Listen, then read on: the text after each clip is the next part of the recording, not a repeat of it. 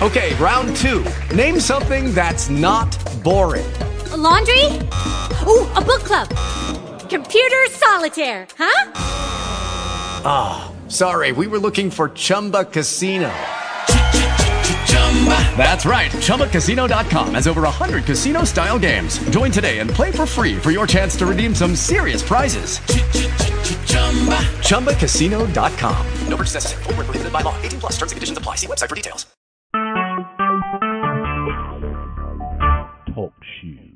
Recorded live.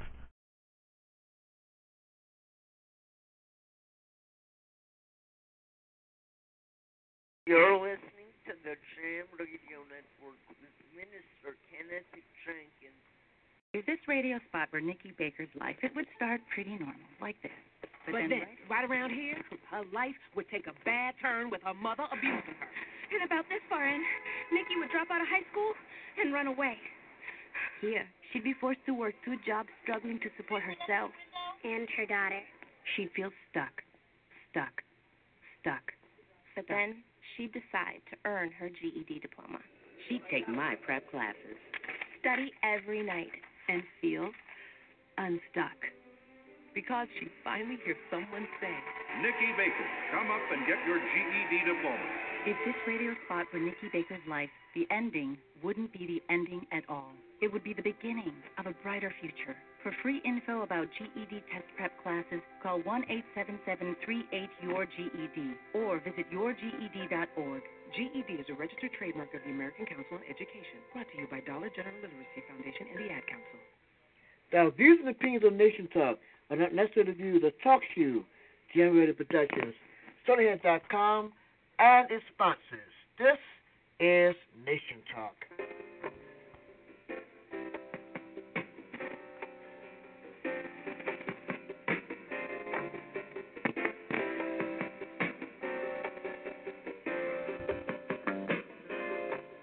This is your Sunday evening forum, Nation Talk.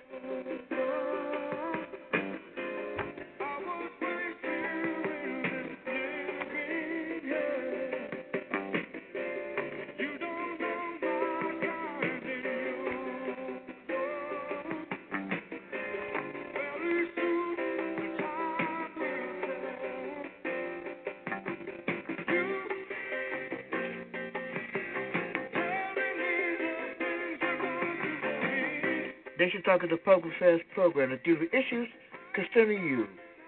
From the studios of Savannah, Georgia.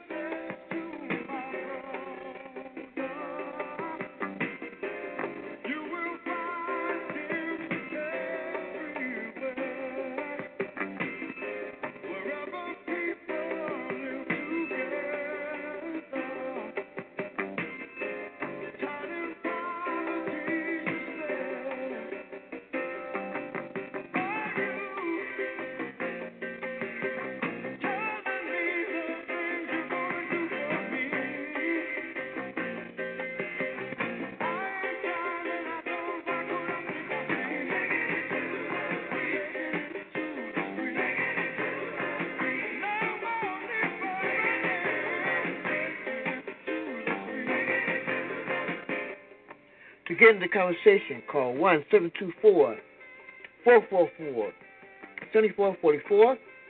Call ID number 55519 pound. That's 1724 444 7444. Call ID number 5551 9 pound.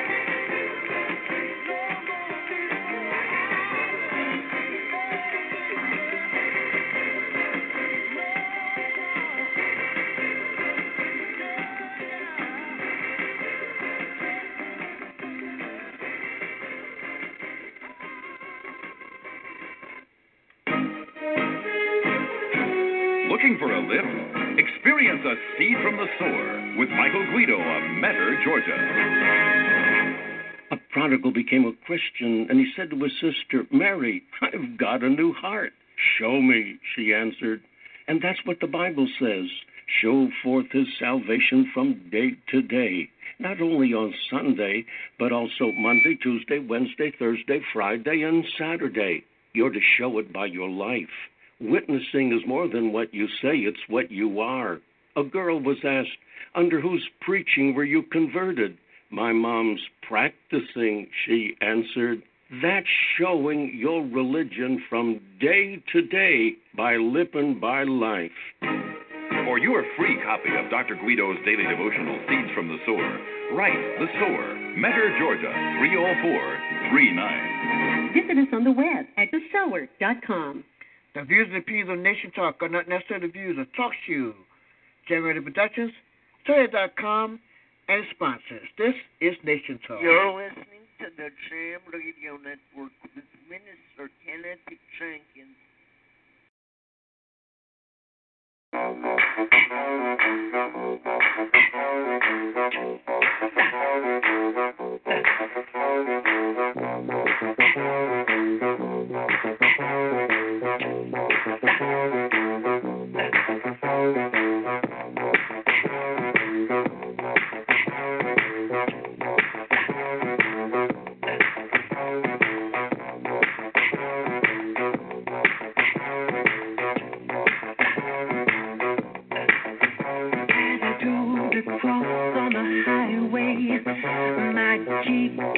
mm-hmm.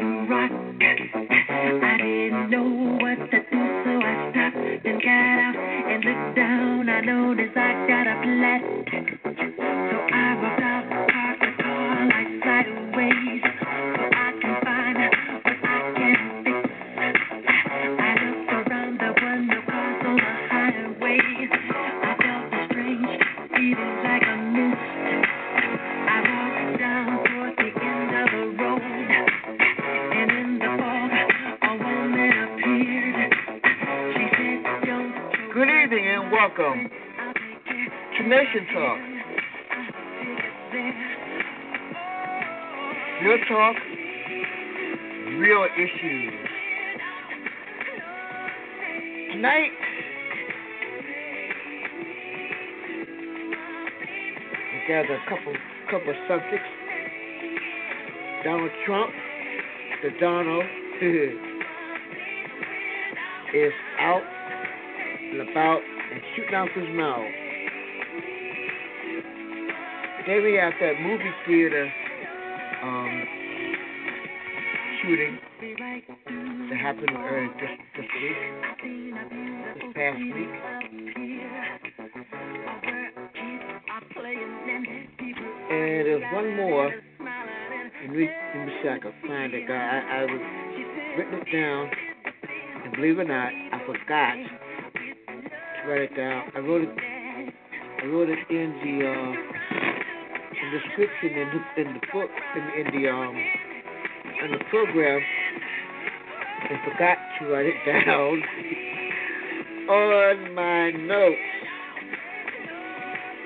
There's one other subject, I, I'm I'm looking up looking for it now. Of course, other things have been going on that um, the president went to his father's country. Uh, he and his family spent time in his father's country. Um, I thought that was very nice.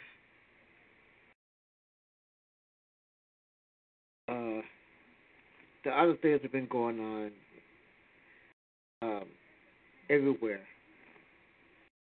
The, the shooting is one of the things that has been the theater shooting. This is, and believe it or not, this is the second theater shooting we had. First was in Aurora. Now it's in um now down in, in uh, down in Louisiana.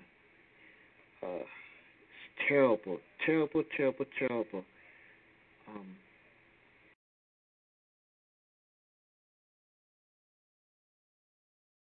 putting guns in the streets, out in the streets for something like that. We're going to talk about that. I, I got some stories on that concerning that, which is what, and of course, our prayers goes out to the families of the victims, the, the victims' families. Our prayers goes out to them. And um, we um, we we just hope that uh,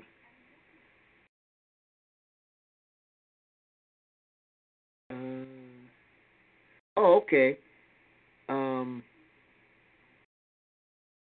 myth, lies, and downright stupidity. Okay, that was it. That's the other one. That's the other. That's the other thing we're to talk about. But anyway, uh, course, as I said in the outset, that that Donald made his announcement and said that he's going to run. Well, here is his presidential speech in its entirety.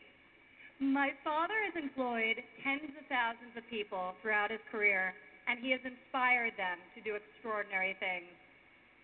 He has the strength to make hard decisions and motivate those around him to achieve the impossible. He is an optimist who chases big dreams and sees potential where others do not. He leads by example and will outwork anyone in any room. My father is the opposite of politically correct. He says what he means, and he means what he says.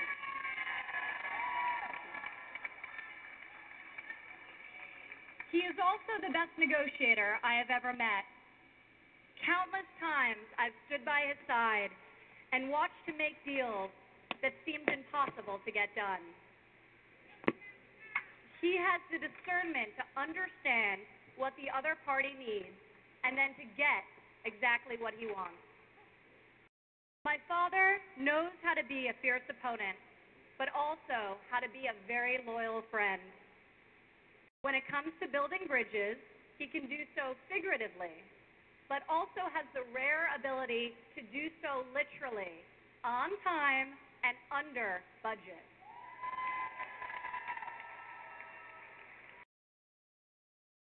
Throughout his career, my father has been repeatedly called upon by local and federal government to step in and save long stalled, grossly over budget public projects. Whether it's building a skating rink in the heart of Central Park, meticulously restoring the exterior facade of Grand Central Terminal, enabling the development of New York City's Jacob Javits Convention Center, creating a championship public golf course for the city of New York, or redeveloping the iconic but totally underutilized old post office building on Pennsylvania Avenue in the heart of Washington, D.C.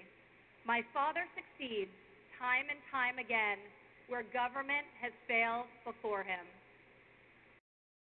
I consider myself fortunate to have learned from the best both as an entrepreneur and as a parent.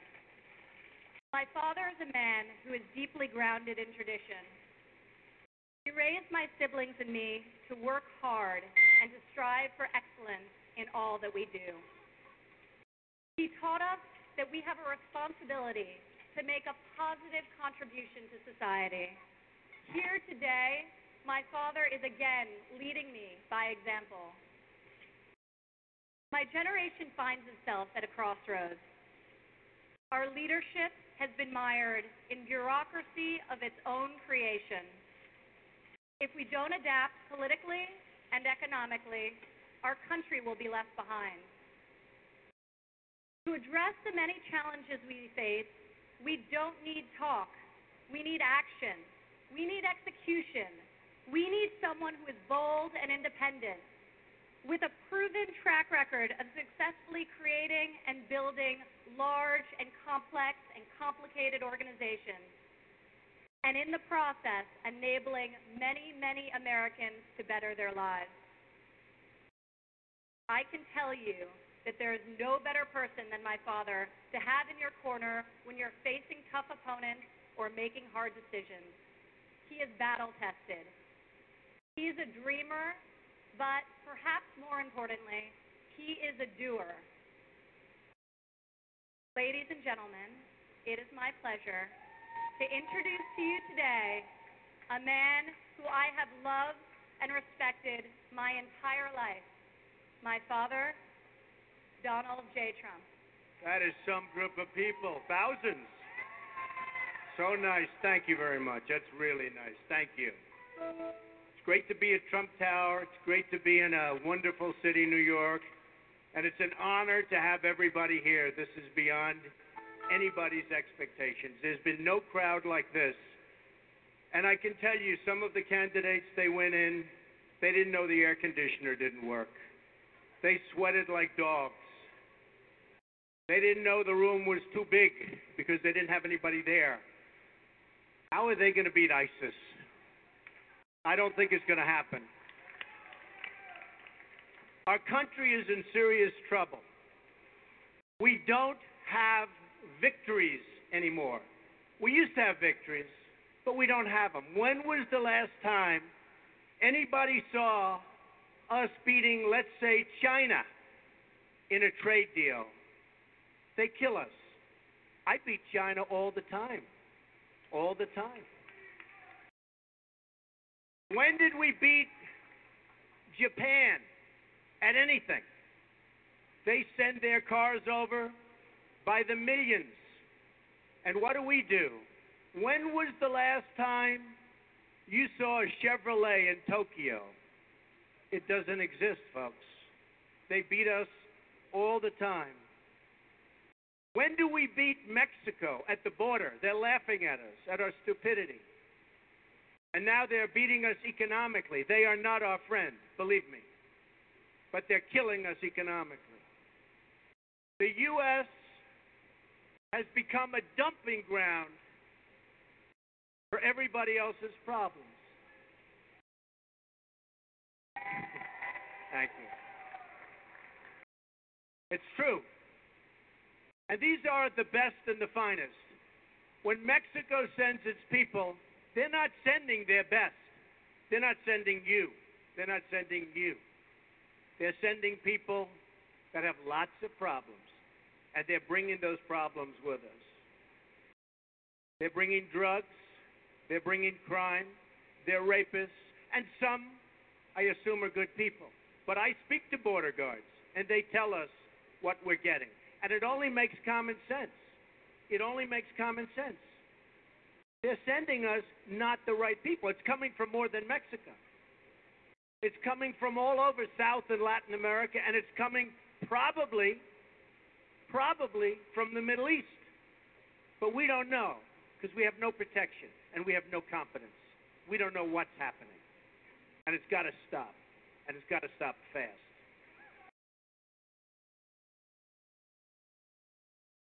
Islamic terrorism is eating up large portions of the Middle East. They become rich. I'm in competition with them. They just built a hotel in Syria. Can you believe this? They built a hotel. When I have to build a hotel, I pay interest. They don't have to pay interest because they took the oil that when we left Iraq, I said we should have taken. So now ISIS has the oil. And what they don't have, Iran has. And in 19, and I will tell you this, and I said it very strongly, years ago, I said, and I love the military, and I want to have the strongest military that we've ever had, and we need it more now than ever. But I said, don't hit Iraq because you're going to totally destabilize the Middle East Iran is going to take over the Middle East. Iran and somebody else will get the oil. And it turned out that Iran is now taking over Iraq. Think of it. Iran is taking over Iraq. And they're taking it over bigly. We spent $2 trillion in Iraq. 2 trillion. We lost thousands of lives, thousands in Iraq.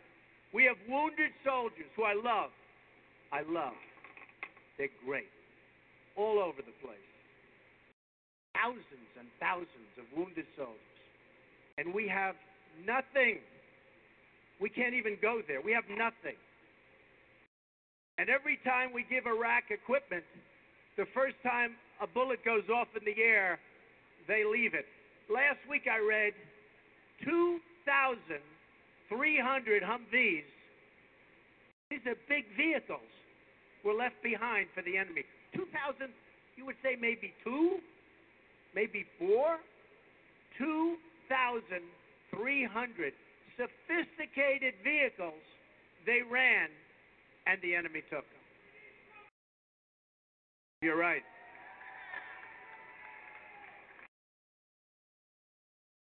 Last quarter, it was just announced, our gross domestic product, a sign of strength, right? But not for us. It was below zero. Who ever heard of this? Never below zero. Our labor participation rate was the worst since 1978.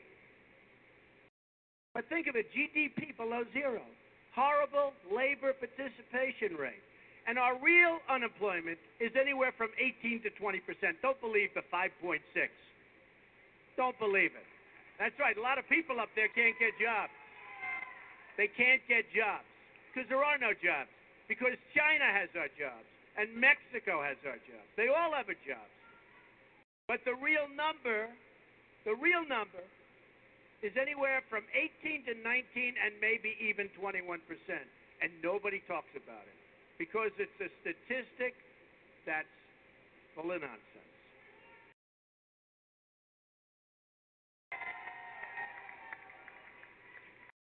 Our enemies are getting stronger and stronger by the day, and we as a country are getting weaker. Even our nuclear arsenal doesn't work. It came out recently. They have equipment that's 30 years old. They don't even know if it worked. And I thought it was horrible when it was broadcast on television because, boy, does that send signals to Putin and all of the other people that look at us and they say, that is a group of people and that is a nation that truly has no clue. They don't know what they're doing. They don't know what they're doing. We have a disaster called the big lie Obamacare. Obamacare. Yesterday it came out that costs are going for people up 29, 39, 49, and even 55 percent. And deductibles are through the roof. You have to get hit by a tractor, literally a tractor, to use it because the deductibles are so high it's virtually useless. It is a disaster. And remember the $5 billion website. Five billion we spent on a website. To this day, it doesn't work. A $5 billion website. I have so many websites, I have them all over the place. I hire people, they do a website. It costs me $3. Five billion dollar website.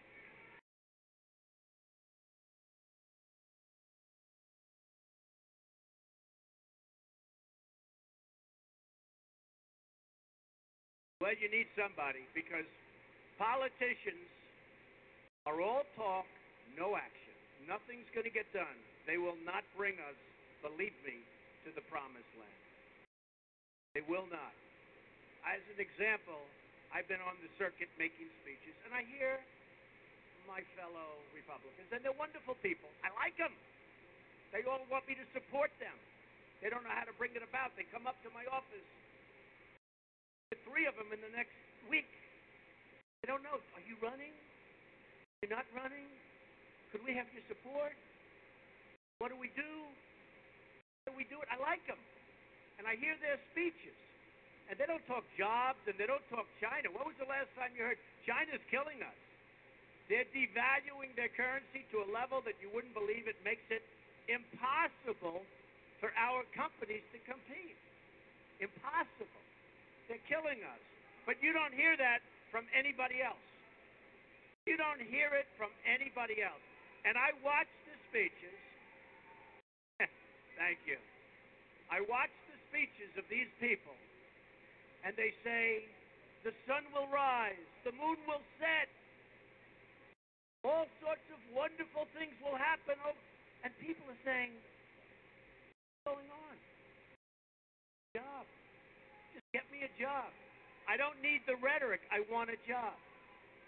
And that's what's happening. And it's going to get worse because remember, Obamacare really kicks in in 16, 2016. Obama is going to be out playing golf. He might even be on one of my courses. I would invite him. I actually would say. I have the best courses in the world, so I'd say, you know what, if he wants to, I have one right next to the White House, right on the Potomac. If he'd like to play, that's fine. In fact, I'd love him to leave early and play. That would be a very good thing. But Obamacare kicks in in 2016, really bigly. It is going to be amazingly destructive. Doctors are quitting. I have a friend who's a doctor and he said to me the other day, Donald, I never saw anything like it. I have more accountants than I have nurses. Disaster. My patients are beside themselves. They had a plan that was good. They have no plan now. We have to repeal Obamacare, and it can re- be replaced, and and it can be replaced with something much better for everybody. Let it be for everybody but much better and much less expensive for people and for the government. And we can do it.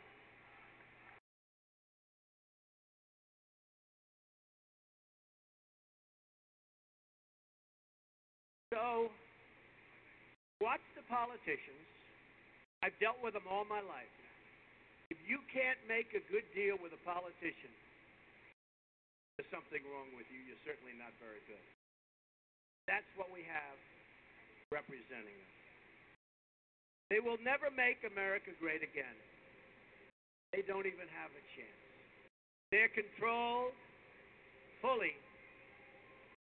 They're controlled fully by the lobbyists, by the donors, and by the special interests. Fully. They control them. Hey, I have lobbyists. I have to tell you. I have lobbyists that can produce anything for me. They're great. But you know what?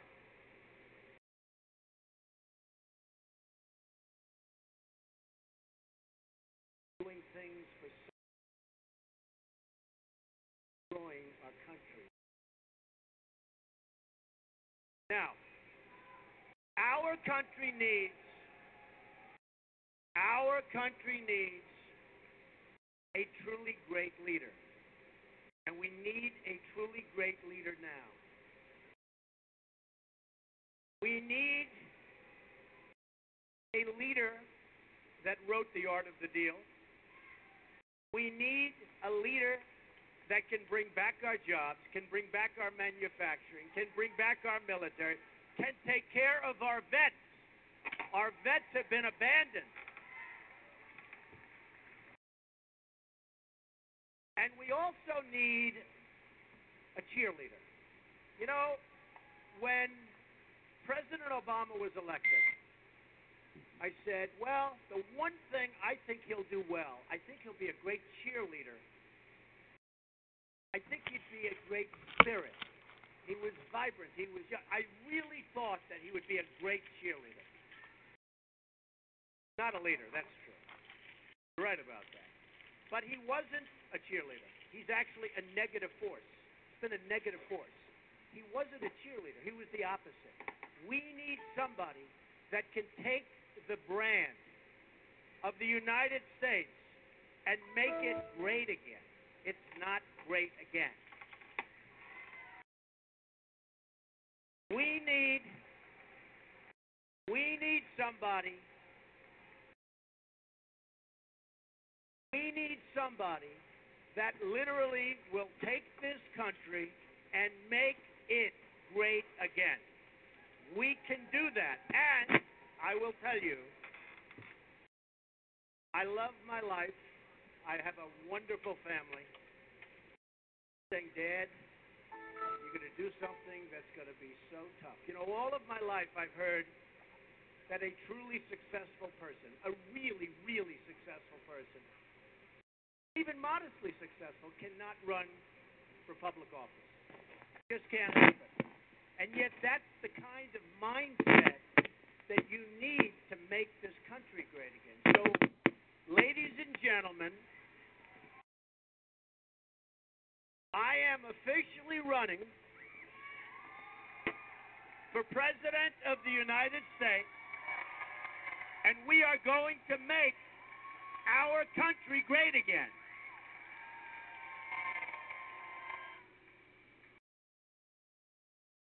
Okay, that was his announcement. Now, here's an interview he did with um,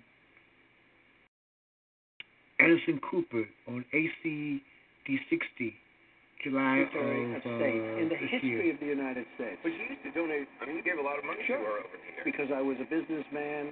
Guess I still am. But I was a businessman. I was with everybody. Everybody loved me. When I called them, they always treated me well. And that's part of the game. And that's part of what's wrong with this country. Because as a businessman, I could have gotten anything from anybody. And that is part of the problem. Lobbyists, donors, Well, is special that, interests. Is that why you were donating money to people you donated? Because you donated to Democrats. I think in 2006 Sure. you gave 20000 to the Democratic Congressional Campaign Fund. You gave a Democrats thousand. and Republicans. I get gave along a with thousand everybody. to Republicans. Oh, whatever. Uh, I've campaign. given millions. I've given millions to everybody. So do you give though based on principles, or do you give based on who's going to do things for you What if They all love me. Let's put it that way. They all love me. I'm a very, very, I did very nicely in life. And frankly, you give, and it's part of the problem. And I, I talk about it all the time. Part of the problem. So even though you're doing it, you're saying it's a problem. Well, I'm saying this. They won't necessarily do what's right for the country. They'll do what's right for their special interest, their donor, their lobbyist, etc. Not good for the country. But you know when you're going to get on the stage during those debates, and, and your Republican challengers are going to say, look, you're all over the place politically. You say you're a conservative Republican. You're giving the money to Hillary Clinton, uh, Harry Reid, Nancy I get along with everybody. And that's part of the problem we have in the So country you also. were giving money based on political beliefs. You were giving money based on currying favor, like many people do. People love me. And you know what? I've been very successful. Everybody loves me. Politically, the other thing they're going to uh, say is you're a flip-flopper politically. You say now you're a conservative Republican. Smoking gun goes back to 87 with your registration record. You were Republican, then you were independent, then you were Democrat for eight years, then you were unaffiliated, then you were Republican, then you you, have to look at what Ronald Reagan did. he, was, he switched around too. Not so much different. Well, to somebody who says, though, look, you're you're the, you're the guy who said you're the stand-up guy, you're a decision maker. You seem to kind of be indecisive well, you, you do have to understand that I'm in New York City.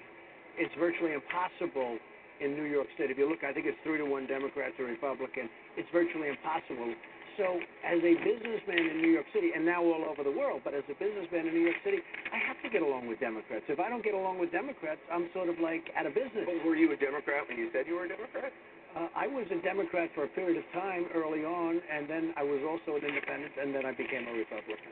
I got to ask you about a couple things in in the news. Washington Post, as you know, say that some of the workers building this beautiful hotel that you're you're building down in Washington D.C. are illegal. They talked to 15 workers. They said a number of those 15 came here legally through asylum. They're now legal, but that a number of them did say they're illegal. Isn't it hypocritical for you saying that illegal immigration is killing this country be employing illegal Well, immigrants? I read the story, and by the way, that story does not name any names. I'd love them if they could give us the names, but they said they spoke to one or two, and but they don't name them, and they don't even know if it's true. Well, what, what, they, what they say is several of the men who hail mostly from El Salvador, Honduras, Guatemala have earned U.S. citizenship or legal status through immigration programs targeting Central Americans fleeing civil wars or natural disasters. Others quietly acknowledge that they remain in the country illegally. They don't they give have to numbers. give us the names because we have, you know, many, illegal, many. or they're not gonna give you names. They have to give us the names, and I have to say this: uh, we believe so strongly. I hired a very big contractor, one of the most prestigious, one of the best in the world, to build the building. It's their responsibility to make sure they have Doesn't done. the buck stop with you, though? Uh, it, yes, You're it does. paying their salary. Oh, absolutely. Uh, we have gone out of our way to make sure that everybody in that building is legal, and we do have some that were that became illegal. And wait a minute, we have some, many, I think, that became, frankly, me, you, everybody. I mean, ultimately, we were all sort of in the group of immigrants, right? But we have done that to the absolute letter of the law. We're very, very But careful on if the Washington Post can go there and talk to 15 people and find some illegal immigrants, They haven't shown us anything. I wish they would give us some names. We would get them out But immediately. you must have a guy on the job site. We who- have more than one guy, Right. and we, we check it probably more carefully than any job that was ever built. Anderson, you have either 11, anywhere from 11 to 34 million illegal immigrants in this country. They're all over the place. Nobody knows even where they come from. They probably come some from the Middle East. You don't know where they're coming from. We check on that building probably more carefully than anybody that's ever built a building before. And I think from what I heard, and I just checked it this morning because I asked the question because I read the article also, we are absolutely in beautiful, perfect shape. Now, I wish they'd give us the names. We would get rid of them immediately. This isn't the first time, though, this has been an issue. Daily Beast today, there's an article. I don't know if you've seen it. The headline says, if they're talking about the building we're sitting in right now, they're saying Trump Tower was built on undocumented immigrant backs. That How many years ago was that? This was, what, Th- 75? 35 years 35 ago. years ago. Yeah, they said 35 years ago. But this was a court case. 200 illegal immigrants, Polish workers, guys I working for $5. contractor. Anderson, I hire a contractor. The contractor then hires a subcontractor. They have people. I don't know. I don't remember. That was so many years ago. 35 years ago, they said we had some This illegal. a court case settled in 1999. You settled Okay, with it's them. all right. I mean, it's fine. I mean, I remembered the case. Frankly, I remember it very well. Uh, we hire contractors. The contractor, very highly prestigious, very good con. They go out hire subcontractors. Sometimes the subcontractors will have people working, but you know it's pretty far down the line. Now on all you guys, and you finger snappers, you toe snappers, and you love lappers. I want y'all to say Nation Talk returns in just a moment.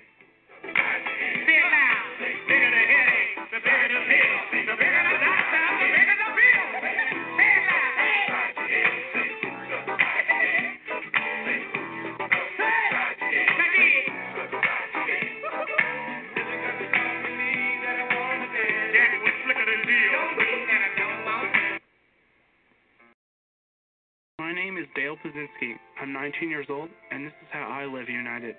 I've always been kind of a computer geek, and I found a way to use those skills to help the homeless in my community.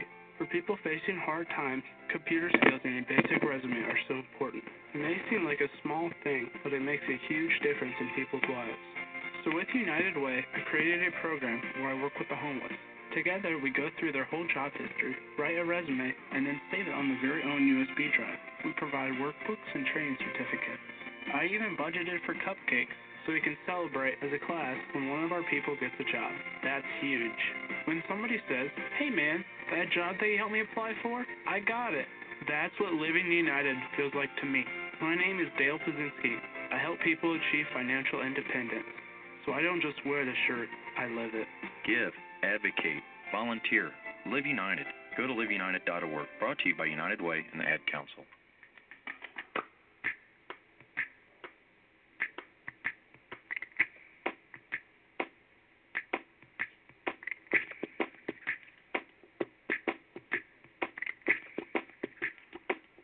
This entire piece of music is played with only two instruments a right hand and a left hand.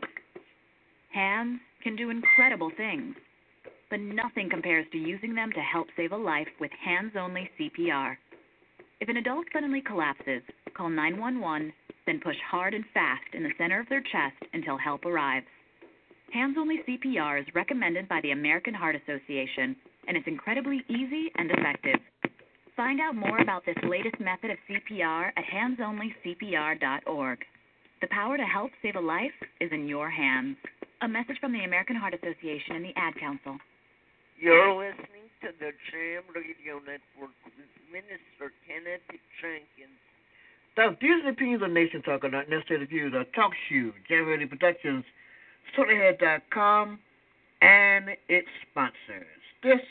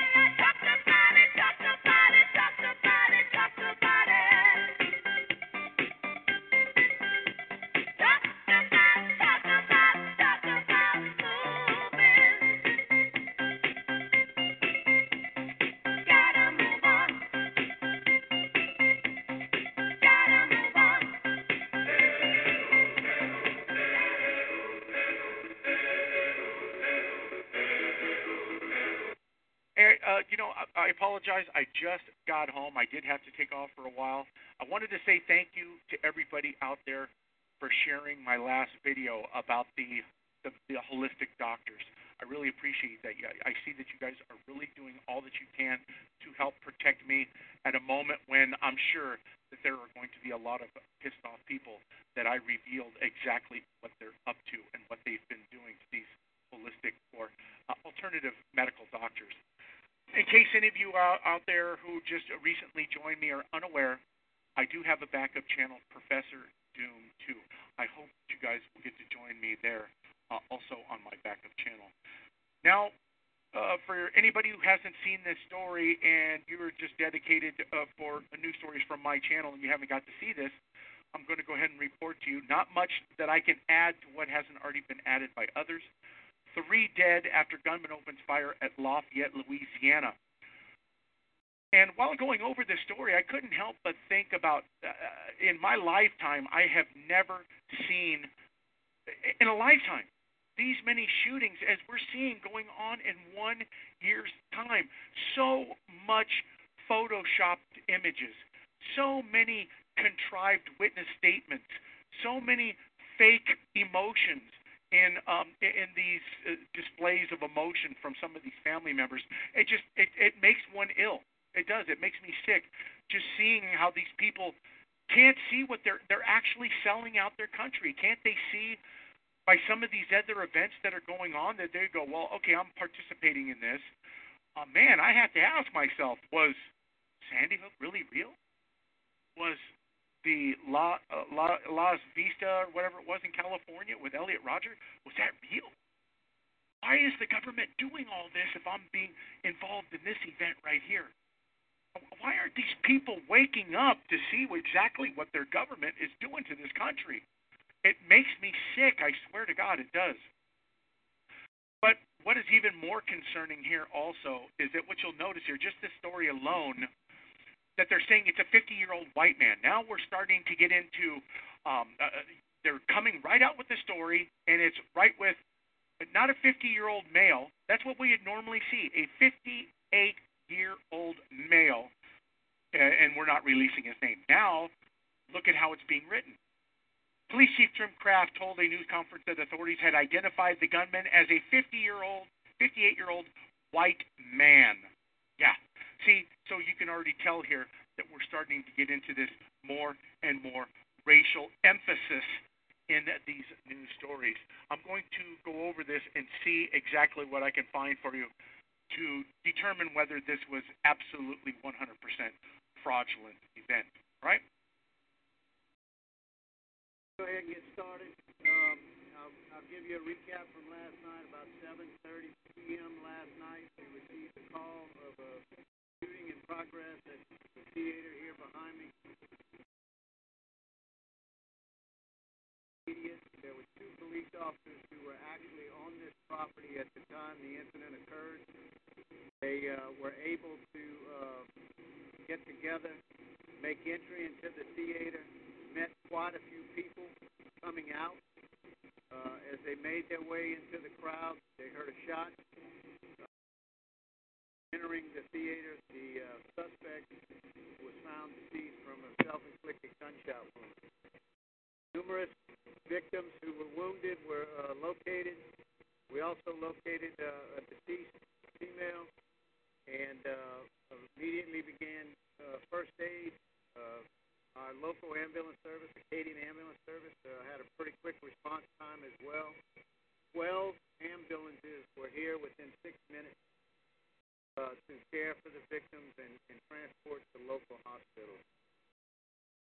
Our shooter is John Russell Houser, H-O-U-S-E-R. He's a white male, 59 years of age. He previously resided in the state of Alabama. Kind of a drifter. He's been in Lafayette since early July, as far as we can tell. He's staying at a local motel on University Avenue. Served a search warrant on that motel room at about 4:30 this morning. He was driving a 1995 blue Lincoln Continental. Found a wig and glasses and disguises basically in his room. His vehicle had a switch uh, license tag on it. Parked right outside the, an exit door of the theater. Uh, it is apparent that he was uh, intent on shooting and then escaping.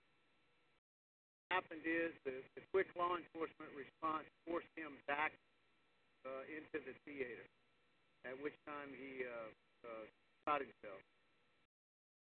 Uh, no devices were found uh, in his vehicle. No devices were found in the theater. As far as we know, one 40 caliber handgun is involved. That weapon has been recovered.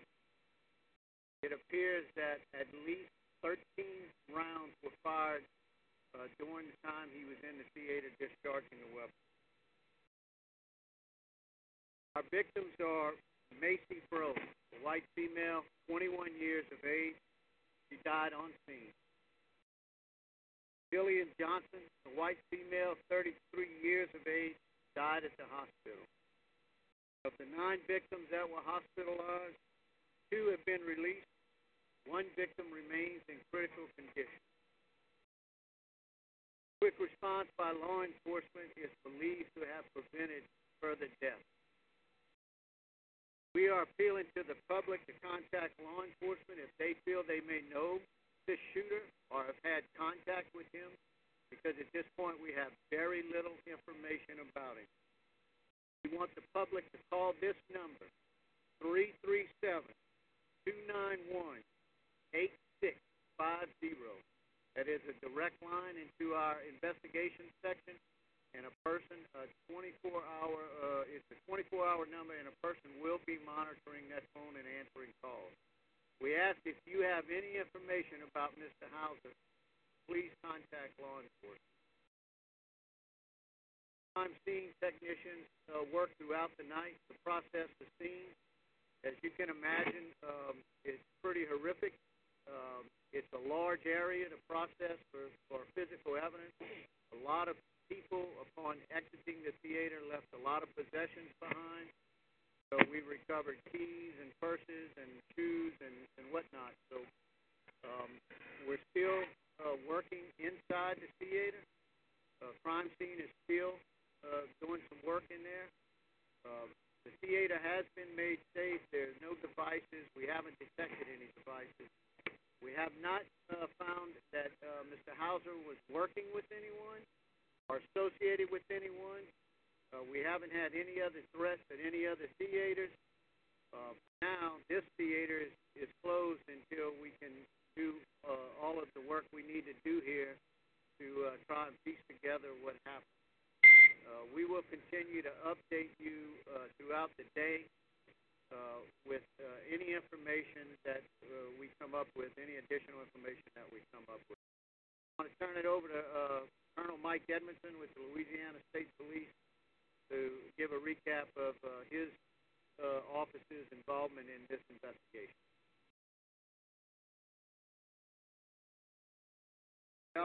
Yeah, RUSSEL. First of all, I want to praise the efforts of, uh, of Chief Craft and his men and the first responders, emergency medical technicians that were here, those ambulances.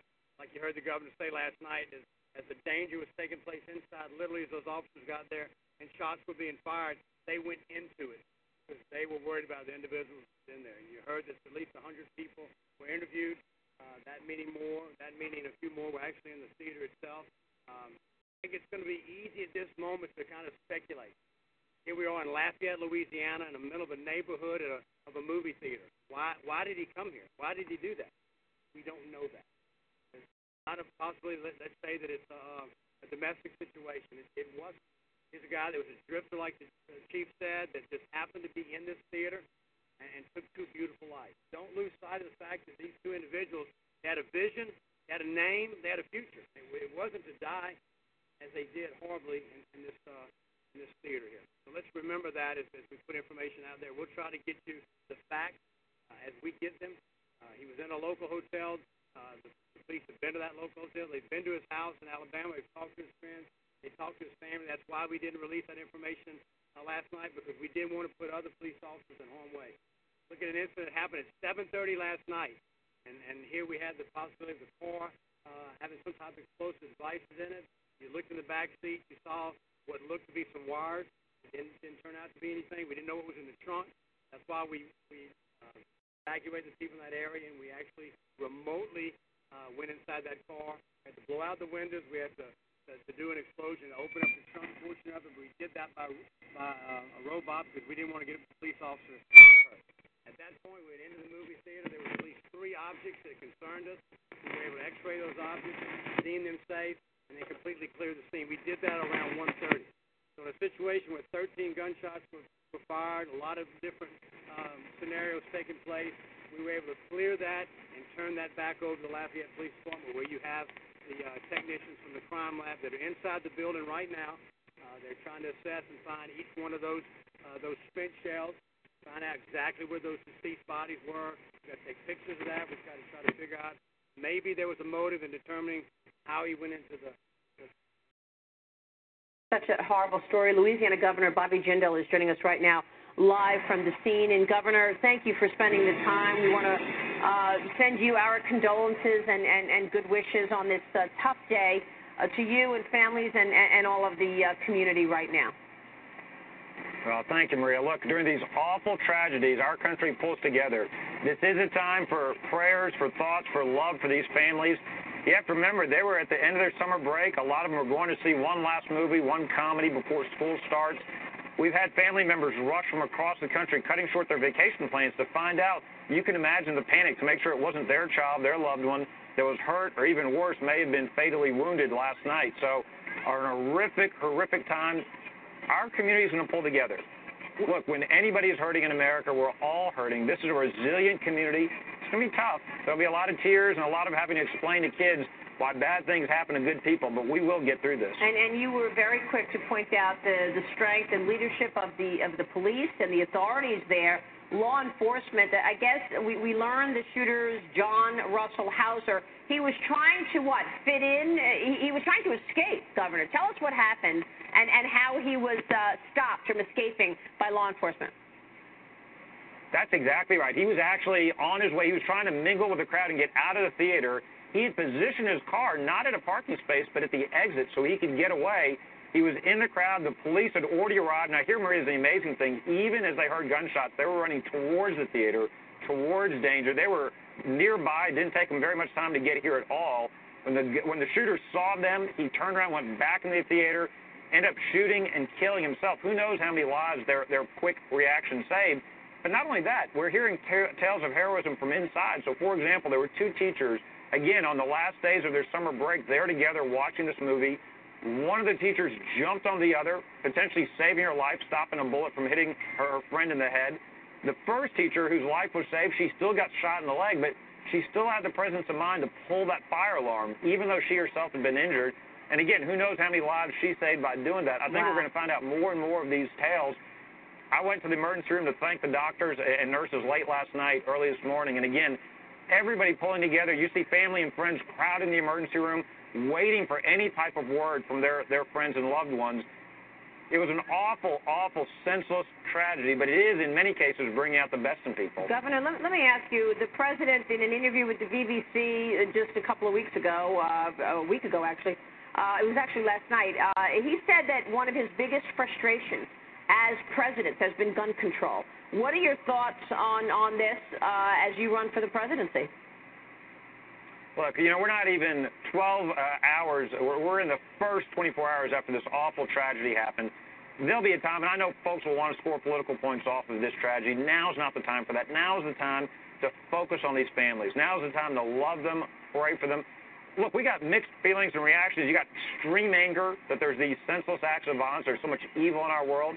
We're also extremely upset. Our hearts are breaking I, I literally had to be with, uh, I, I had to try to provide whatever comfort I could to families last night. I was there talking to some folks who, again, didn't know whether their loved ones had been shot, whether they'd been wounded, whether they'd been even worse, killed. And I, I tell you, in those moments, eh, all your heart breaks. It makes you want to hug your children even tighter. It makes you want to protect them. But how can you stop your kids from going to a summer movie? And so, in these kinds of moments, it is impossible to make sense out of the senseless. What we can do is hug these families. I know the owner of the theater wants to set up a fund to benefit these families.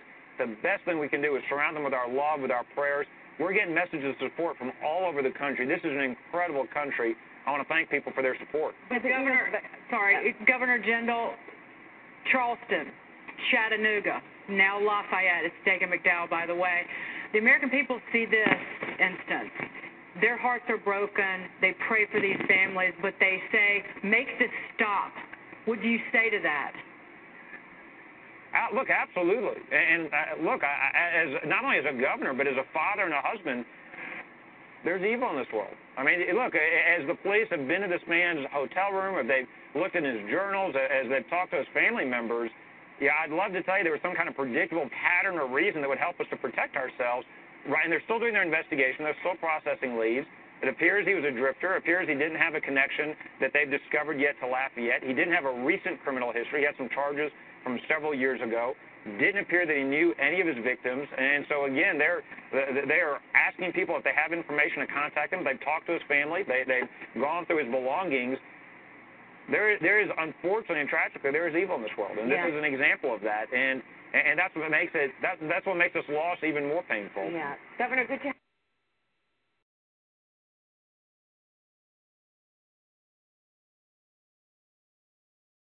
back. We are following breaking news this morning out of Louisiana. Two innocent lives have been lost to a lone shooter at a movie theater in Lafayette. Nine others were injured. The gunman, described as a white male in his 50s, then turned the semi automatic handgun on himself and committed suicide. Residents are in shock after.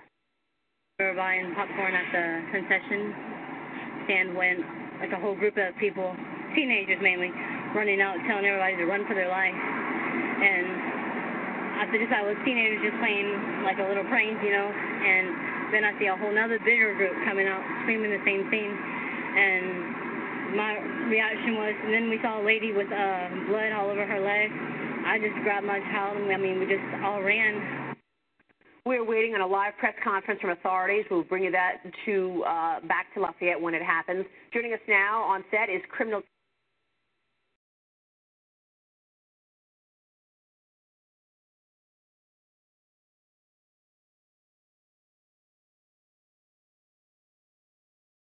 You're listening to the Jam Radio Network with Minister Kenneth Jenkins.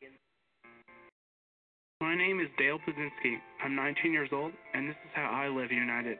I've always been kind of a computer geek, and I found a way to use those skills to help the homeless in my community. For people facing hard times, computer skills and a basic resume are so important. It may seem like a small thing, but it makes a huge difference in people's lives. So with United Way, I created a program where I work with the homeless. Together, we go through their whole job history, write a resume, and then save it on their very own USB drive. We provide workbooks and training certificates. I even budgeted for cupcakes so we can celebrate as a class when one of our people gets a job. That's huge. When somebody says, hey man, that job that you helped me apply for, I got it. That's what Living United feels like to me. My name is Dale Pazinski. I help people achieve financial independence. So I don't just wear the shirt, I live it. Give, advocate, volunteer, live united. Go to liveunited.org. Brought to you by United Way and the Ad Council. The views and opinions of Nation Talk are not necessarily the views of Talk Show, Generated Productions, SolarHead.com, and sponsors. This is Nation Talk. You're listening to the Jam Radio Network with Minister Kenneth Jenkins.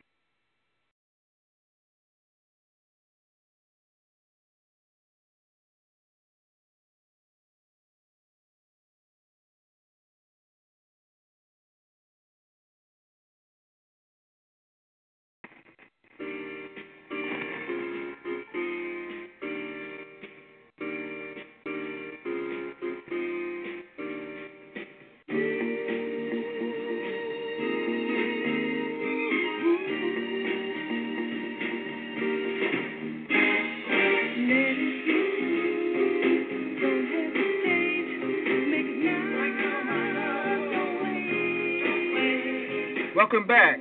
This is Nation Talk. During the second hour, John Stossel, Myths, Lies and Downright Stupidity.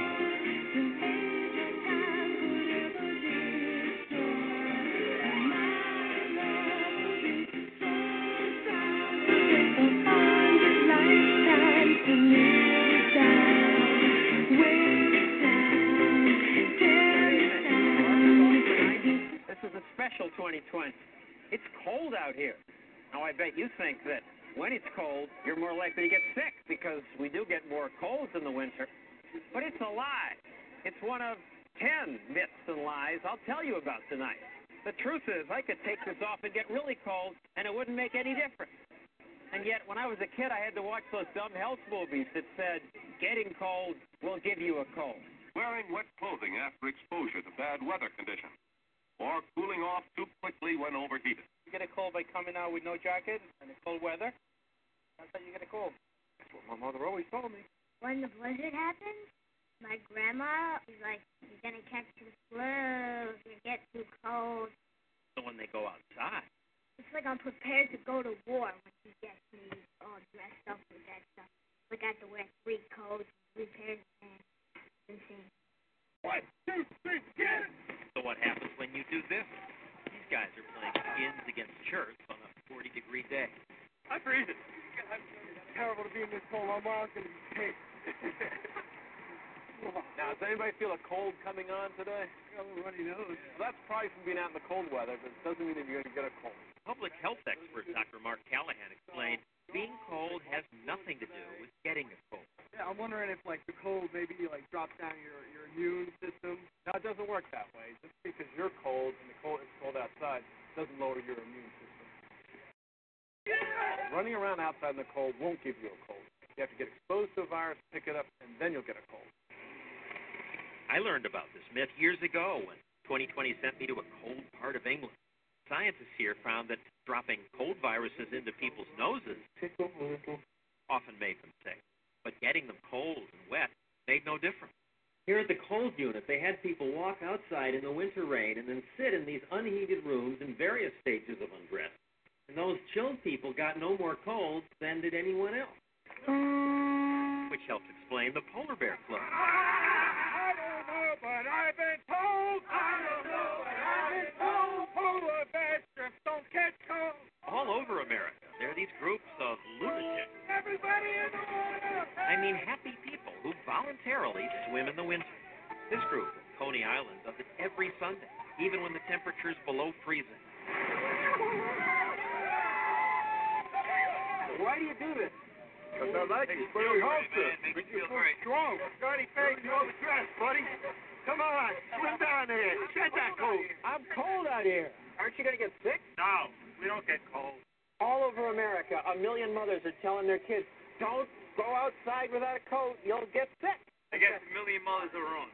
The polar bears are one of the few groups that are in the know. It's an old wives' tale? My wife got sick. I didn't get sick. A cold is caused by a virus. It's not caused by temperature. Right. And people get more colds in the winter only because we spend more time indoors then. Passing the virus back and forth because we're closer to each other. Being cold has nothing to do with it. We're the healthiest people we know. I think it's time for another dip. They're crazy.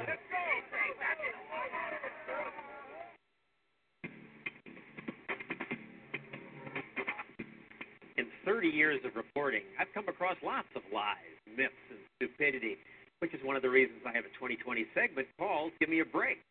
And now I've written a book about all these lies and myths and stupidity, also called Give Me a Break, and it's out this week. Now, I was surprised that I had enough free time to work on my book, but I did have time, and that brings us to myth number nine that today we Americans have less free time than we used to. It is a given these days. Everyone knows it. Families are overscheduled. Countless news stories tell us we're running ourselves ragged. Everyone knows that's true. Americans have no free time. We're rushing to work, shop, clean. Oh, Only have time to study and work. That's about it. There's never free time. Everybody's constantly busy. How many hours a week of free time you think you have? I'll say seven hours. Okay, is that it? Come on. Sherry Kowalski is busy. A working mom, she's constantly rushing to get everything done. I need to go to Toys R Us. I need to go to the bank, the post office. She has two kids Come on, come on. Look, oh! and a husband who helps. Good morning. But she still seems frantic. She leaves the French toast, do some laundry. Oh, God. French toast, burning. Strip the beds. Keeping up this pace is just absolutely exhausting. Lift and draw three more measuring tools in your home. It just seems that I am constantly, constantly doing laundry. Alexa, honey, I'm going this way. All her meals were eaten standing up. And everyone we interviewed that day said they were terribly pressed for time. How much free time do you have? I don't really have any free time, actually. No free time? Makes me want to seek out some real data on this. Has anyone tried to measure how much time we have? Well, this man has. Since 1965, University of Maryland sociologist John Robinson has had people keep time diaries so he could calculate how much free time people really have. I assume since 1965 we've lost free time. Not the case. Surprisingly, since 1965, we've gained almost an hour more free time per day. There is a discrepancy between what people say and what they report when they keep a time diary. Sure enough, when Sherry and some of the other people we met at the mall kept Robinson's time diaries, what they wrote down didn't always match what they said. Sherry had twice as much free time as she'd estimated. She finds time to exercise every day, and she often goes to a tanning salon. She also watches some TV. This is the number one free time activity in America. Paul White told us he watched 10 hours a week, but then he filled out the diary. On the diary, it was 36 hours. I had a day off uh, that week. The diaries show most Americans underestimate how much free time we have. And we have more time now, say the experts, because we're working fewer hours, marrying later, having fewer kids, and retiring earlier. We have better tools. This gives us an easier lifestyle. We tend to forget about the hardships of the past, like washing clothing by hand. 50 years ago, the average woman was spending 60 to 70 hours a week doing housework. Economist Steve Moore is co-author of It's Getting Better All the Time. This idea that we work harder today than our ancestors worked is pure nonsense. We have more time for leisure and recreation and watching football on Sunday afternoons and going to our kids' child soccer games than our ancestors ever did. Sherry doesn't believe it. I have less time to spend with my kids. My mother was home, and she was always there for us. Women say their parents had time to spend with the kids. I don't. Actually, we find the opposite. Parents today, we find, are spending more time with their children. And we noticed that no matter what Sherry felt, she did spend a lot of time with her kids. It is hard to explain that if we're so stressed for free time, who are the 36 million people who golf, the 65 million who go camping, and the millions who go to the beach, the movies, and sporting events? One of the reasons that Americans feel so pressed for time is there's so much more to do in life today. We spend more money just on things like toys and sporting equipment than the entire economies of most countries in the world today. Spending all that money brings us to myth number eight. American families need two incomes to get by. Both husband and wife have to work. Well, some do. And it's the reason Sherry and her husband say they both work. This is what many of us think life used to be like. Mom was home all the time because Dad's income alone provided for the family. June, I'm leaving. But now we keep hearing, Families can't afford to have one parent stay home. Definitely need a two-income family. Sherry gets up at 4 in the morning because she took a job. The hardest thing about getting up is missing my sleep. I get so exhausted and aggravated with everybody. She delivers 200 newspapers every morning. If I didn't have this job, financially we wouldn't make it. She also sells things on eBay. That's great. Somebody is trying to break into my eBay account. Goodbye. Her husband works as a lab technician, but it's not enough money, they say. Sherry hates her paper route. Before I had this job, I was happy. I wasn't so crabby with everybody. Now it just seems like every little thing just gets to me. But does she need this job? Contrary to what we always hear, Americans make more money these days. The U.S. Department of Commerce reports that after accounting for inflation, personal disposable income has tripled over the past 50 years. And Sherry's husband makes an above average income. You don't need to have this paper out. Financially, we do. We needed a bigger car. You can't put two kids in the Ford Escort? We did. It was very cramped. The Kowalskis not only have the Escort and a pickup truck, they also bought this new, fully loaded minivan. You need the free car? Go ahead, I think you can. You uh, wanted the truck. You wanted the truck. One of the reasons families feel like they can't get by on one income is because we want more things. I wanted the better van. I didn't want the van with the cloth seats and the no entertainment system. Everybody wants more. A lot more. 50 years ago, the average family in the United States had one car. Today, the norm is two or three. Houses more than doubled in square footage. And shoppers keep spending. I wanted one pair, one pair of shoes. I wound up with four. So I like the fact that I didn't have to make the choice between the one or the four. I could have all four. Most families don't have to have both parents working. They do this by choice. People have decided they want to maintain a very high income lifestyle on two incomes to have all the things to keep up with the Joneses. You don't need all that stuff. But we want it. Just like when we had regular TV, 13 channels. Now we have cable. We have 100, 200, 300 channels. We're spoiled. The cable goes out, we're all crying because we don't have all these channels. Of course, we all want those things because we think they'll make us happy. And that's myth number seven money buys happiness. We have our first woman as a millionaire. This woman, who just won a million dollars, certainly looks happy. The culture keeps telling us money buys happiness. This is the story of the next millionaire. On reality shows, the pretty girls line up hoping to marry the rich guy. And watching rich people, it looks as if money bought them happiness. But in fact, this woman says she was very happy only for several days. Then the thrill wore off. Look at all the billionaires. If I know 15 billion, I know 13 and a half. Hip hop promoter Russell Simmons and his brother, the Reverend Run, are rich. MTV did half a TV show just on Simmons' house. He's chairman of a record company, a fashion company. He travels with a black tie crowd. More money, money, money, money, money. His brother, Reverend Run, was the lead rapper for Run DMC. He said he suddenly realized money wouldn't buy happiness when he was at the peak of his career. I get to L.A.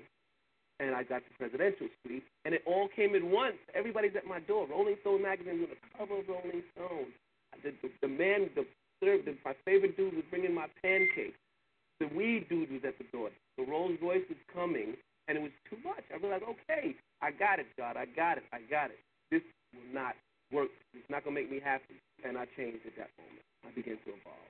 So I'm happy that God let me um, max out very early. So now I can live the rest of my life laughing and being happy that that's not going to make me happy. only thing that's gonna make me happy is the joy that's on the inside of me. His brother says a lot of the rich artists he knows haven't figured that out. There's a constant battle to get more because there's a little bit of a rush. They're like drug addicts. These 13 billionaires need help. They're cakeaholics. Cakeaholic. Cake Cakeaholic. meaning money.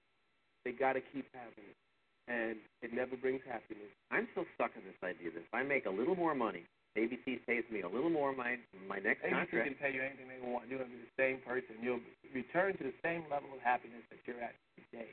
Research suggests he's right. A survey of 49 of the Forbes richest found they weren't any happier than the rest of us. Billions didn't do it. People think it can buy happiness. They can't. Jean Chatzky of Money Magazine polled 1,500 people for this new book and found that more money makes people significantly happier only if their family income is below $30,000. But by 50000 money makes no difference. Once you get to that $50,000 level, more money doesn't buy more happiness. How come almost nobody gets this? People keep trying to get more stuff. Stuff is fun, but not necessary, and certainly not for your happiness. You used to act like you thought money would buy you oh, happiness. Hell yeah, I had Rolls Royces, everything. Everything, the next thing, next everything. My first Rolls Royce was a white, bulletproof, silver used to have these curtains. Open them up, wave, and the girls would like, oh my God, a young guy, you know, hip hop guy. It was great. It didn't mean anything. It was never really a source of happiness at all. The source of happiness is getting out the car and going upstairs to that little office I had and working, managing the artists, bringing people out of poverty, bringing people, you know, opportunities, changing their lives. Happiness researchers agree. Purposeful work is what makes people happy, and finding religion and family. It's whether you have a job that you like and it gives you some satisfaction. It's whether you're giving back. I just want to thank all of you for the hard work. Giving is the basis of all success. You give someone a hug, and they'll hug you back. You want to make money, help someone make money. Go all that process. But you know, you have to do first give before you get. And the giving is the part that's fun.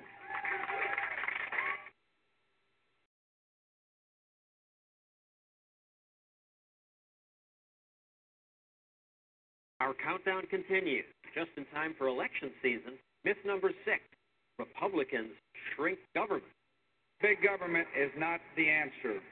Republicans do say they'll limit spending. My administration will spend what is truly needed and not a dollar more. Republicans have always said that. Our government is too big and it spends too much. But for over 75 years, no Republican administration has cut the size of government. Since George W. Bush became president, government spending's up nearly 25%. And it's not just because of terrorism. The Office of Management and Budget says spending at the EPA is up 12%, agriculture 14%, interior 30%, labor 64%, the Department of Education 70%. And the pork keeps pouring out. Even the peanut festival Dothan, Alabama got $200,000. And this was great, isn't it? A celebration of the peanut. The money will be used for a big arena to replace this tent. It'll house activities for seniors, they say. And there'll be room for a greased pig wrestling contest. Republican Congressman Terry Everett, here he is in the peanut parade, got them the money. He wouldn't talk to us about it, but the locals said they like getting your money. We deserve this money because we're an agricultural area. But I think this man's answer is more accurate. I think it's a waste of money, but if they're going to waste money, I guess it's better to waste it here than anywhere else. Y'all doing? We're doing good. How about yourself? We fought a war against big government, and you know what? Big government won. Economist Stephen Moore is a Republican. It was Newt Gingrich 10 years ago who said we're going to make government smaller and smarter. We're tired of big government, wasteful spending. And you look at what happened to the government in the 10 years since the Republicans took control of Congress, the government is twice as big.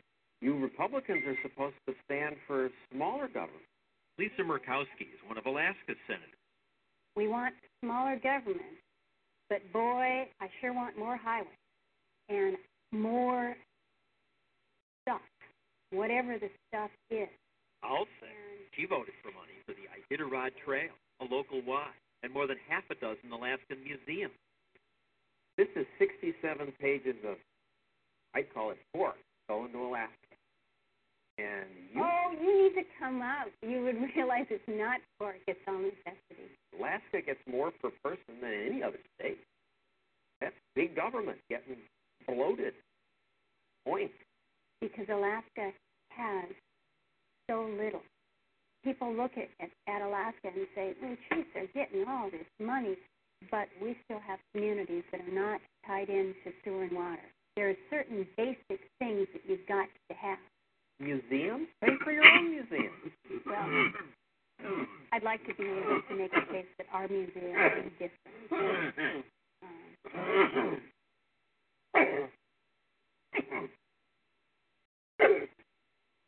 second, We're on to item number five, and we've all heard this one during the presidential campaign. When it comes to income taxes, the rich don't pay their fair share. A lot of you may buy that. And now I have a special message for the special interest. The Democratic presidential candidates keep saying that. we want our country for ordinary Americans.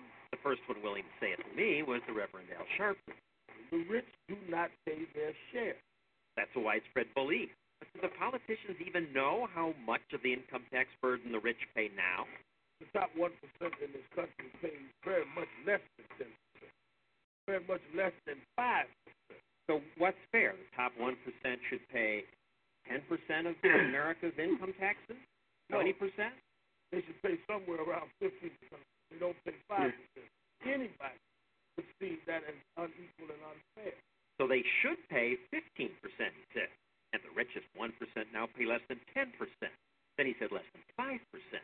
But that's so silly because, and I bet most of you don't know this, the IRS says the richest 1% of taxpayers already pay 34%, twice what Sharpton wanted them to pay. The Reverend barely reacted when I told him. They're already paying 34%. No, I think that if you deal with the quality of their life, He quickly changed the subject. He never would admit how far off he was. now, you may still feel the rich should pay more. After all, they have so much. But let's remember the fact. The top 1% of Americans, that's those who earn about $300,000 a year, pay 34%, more than a third of all income taxes. And the top 5%, those making over 125,000, pay more than half. So remember that next time you hear a candidate saying, he'll sock it to the rich. In a moment, myth number four. This one turns out to be deadly. Now we go to myth number four. Chemicals are killing us. Of course, some chemicals in high enough doses do kill people. But in America today, there's this idea that quietly, secretly, everywhere, chemicals are gradually poisoning.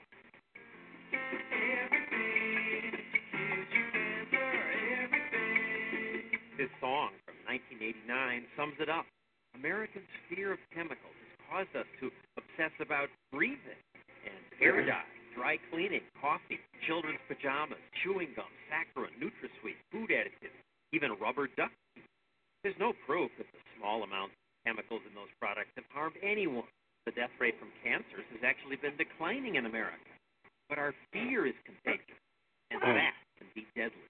We are losing between 2 million and 3 million people per year.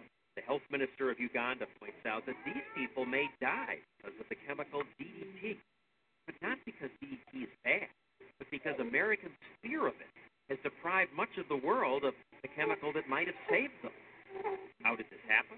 Well, 50 years ago, Americans sprayed tons of DDT everywhere. Farmers used it to repel bugs, health officials to fight mosquitoes that carry malaria. Nobody worried much about chemicals then. People really did just sit there and eat in clouds of DDT. When the trucks came to spray, people often acted as if the ice cream truck had come. They were so happy to have mosquitoes repelled.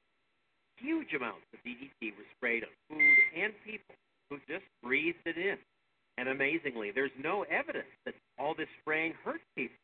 It did cause some harm, however. It threatened bird populations by thinning their eggshells. And this book made the damage famous and helped create our fear of chemicals. But it's the dose that matters. The chemicals are everywhere. They're in vegetables, and vegetables are good for us. Did you know that something in celery called 8-methoxypsoralen that's carcinogenic in rodents. There's something in broccoli that's carcinogenic too, but it doesn't matter because it's the dose that makes the poison. Dose was the reason for the DDT problem. We sprayed so much, but it only takes this amount to prevent spread of malaria. It's sprayed on walls, and one spraying will keep mosquitoes at bay for half a year. It's a very efficient malaria fight. But today, DDT is rarely used. America's demonization of it caused others to shun it. The U.S. government does spend tax dollars fighting malaria in Africa, but it will not spend a penny on DDT. It is an extraordinarily delicate and political thing to use in another country, something we won't use in our own country. DDT was banned in America after we started celebrating Earth Day. Environmentalists made a lot of claims then. You are breathing probably the last of the oxygen. Soon after that came the campaign against DDT. The result? A huge resurgence of malaria. More than 50 million dead, mostly children. If it's a chemical, it must be bad. If it's DDT, it must be awful.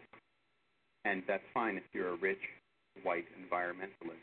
It's not so fine if you're a poor black kid who's about to lose his life from malaria. Amir Attaran is leading a campaign of hundreds of scientists urging the use of DDT to combat malaria. Needed especially in Africa, he says, because there malaria kills thousands every day. How many people do they want us to lose for DDT? The United States government fights malaria by funding drugs that the government's own website admits fail up to 80% of the time.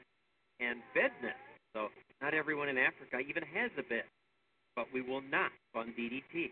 Even the USAID acknowledges it's safe to use. I would recommend that if those who want to use the indoor spraying, that they can and should. And it is definitely less harmful than dying and being exposed to malaria.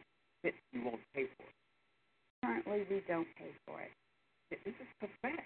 Millions of people are dying, and you to be politically correct and saying, oh no, we don't want to pay for DDT. I believe that the strategies we are using are as effective as the spraying with DDT, and we are getting them out as far and as fast as we can.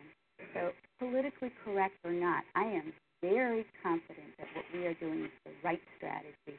If I were to characterize what USAID does on malaria, I'd call it medical malpractice. I would call it murder. Because of hysteria about chemicals in America, much of the world won't use DDT. And by the time this TV show is over, malaria will have killed another hundred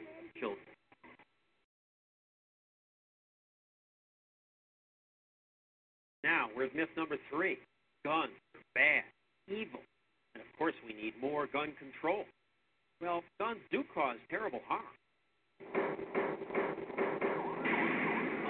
We have 15 fatalities.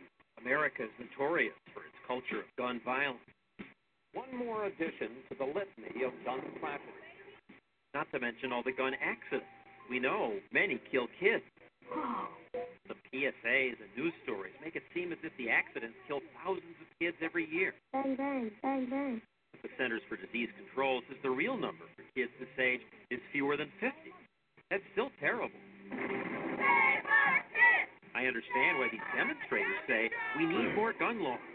We want sensible gun control legislation. We are the voice of the majority of Americans. It is time we were heard. And the media seem to want gun control.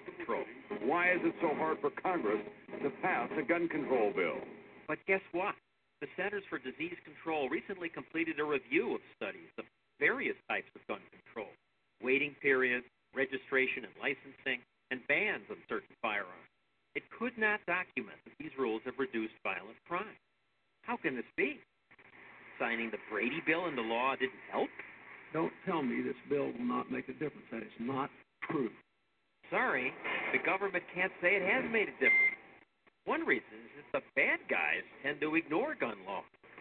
When I had a gun, I didn't care what laws they had. I'm not worried about the government saying that I can't carry a gun. I'm gonna carry a gun anyway. These maximum security felons in New Jersey scoff at measures like Brady law. I'm not going in the store to buy no gun. So I could care less if they had a background check or not. I bought it from the street. from a source.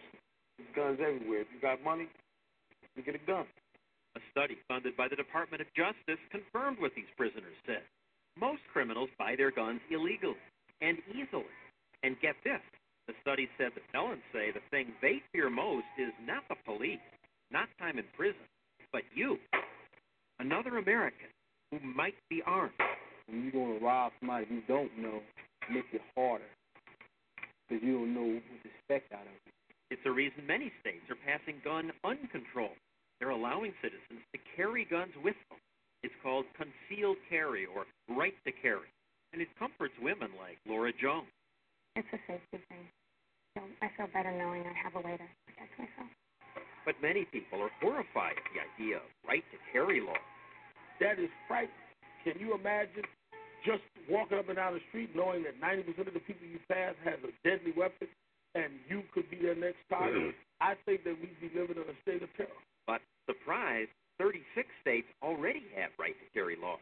And people in these states are not living in terror. We called state safety officials in all these states, and not one reported an upsurge in crime. Why? Well, maybe because guns are used twice or three times as often for defensive uses as they are to commit crime. That's what happened at this car dealership. The owner had a gun, so when these two armed men came in to rob him, he shot it, and they ran. Studies on defensive use of guns find this kind of thing happens at least 700,000 times a year. I just reacted. It was a life or death thing, and you just you think you react. Armed men broke into Susan Gonzalez's house and shot her. She grabbed her husband's gun and started firing.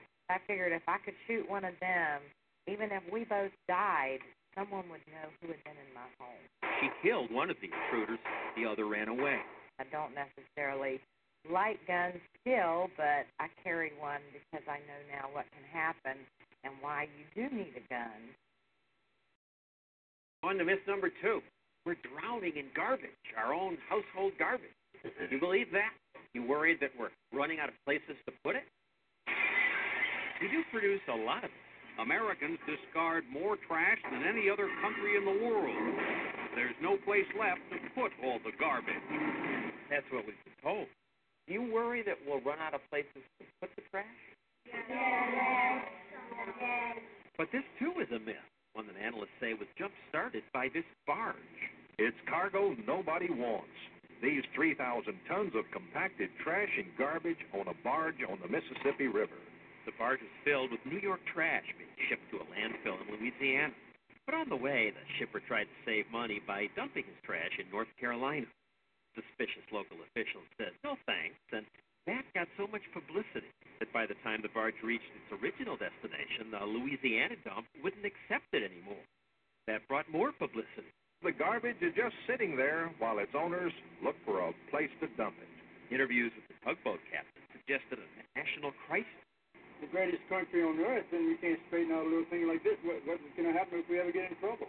Mom, Dad, we need to start recycling because we save our planet. Nothing gets thrown, nothing gets thrown away. Recycle your trash! The publicity over the barge ignited 10 years of activism. We are now approaching an emergency situation. But it wasn't true. We're not drowning in garbage. The EPA says while some cities have to ship garbage out, overall landfill capacity is actually increasing. All around America, people are building bigger landfills. Some landfill owners compete for our trash. Some of our members are actually looking for ways to be disposed of. Some put parks and golf courses on top of it. In the United States, there's plenty of land to properly dispose of our solid waste for thousands of years. We hardly have a garbage crisis. And finally, lie number one. And it's also a myth, and it's also stupid, but you've heard this again and again. Drum roll, please. Life is getting worse. Suddenly, SARS is everywhere. I see why people think life is getting worse. Child abduction, mugging, murder on the highway. You watch TV news programs? Yes. Do they make you feel safe? No. They keep on saying stuff like, um, a kid got kidnapped or something, and they start telling you everything's bad. These kids were worried about being kidnapped. Kidnapped? Kidnapping. Anyone could describe me at any time. a lot more kids have been kidnapped. They watched all that TV coverage about kidnapping and other crimes. So they thought crime was up. Now they have all these um high tech guns and stuff. How sad that they're scared when they're safer than ever. The crime rate's close to the lowest it's been in 15 years, and the Justice Department study showed no increase in kidnapping.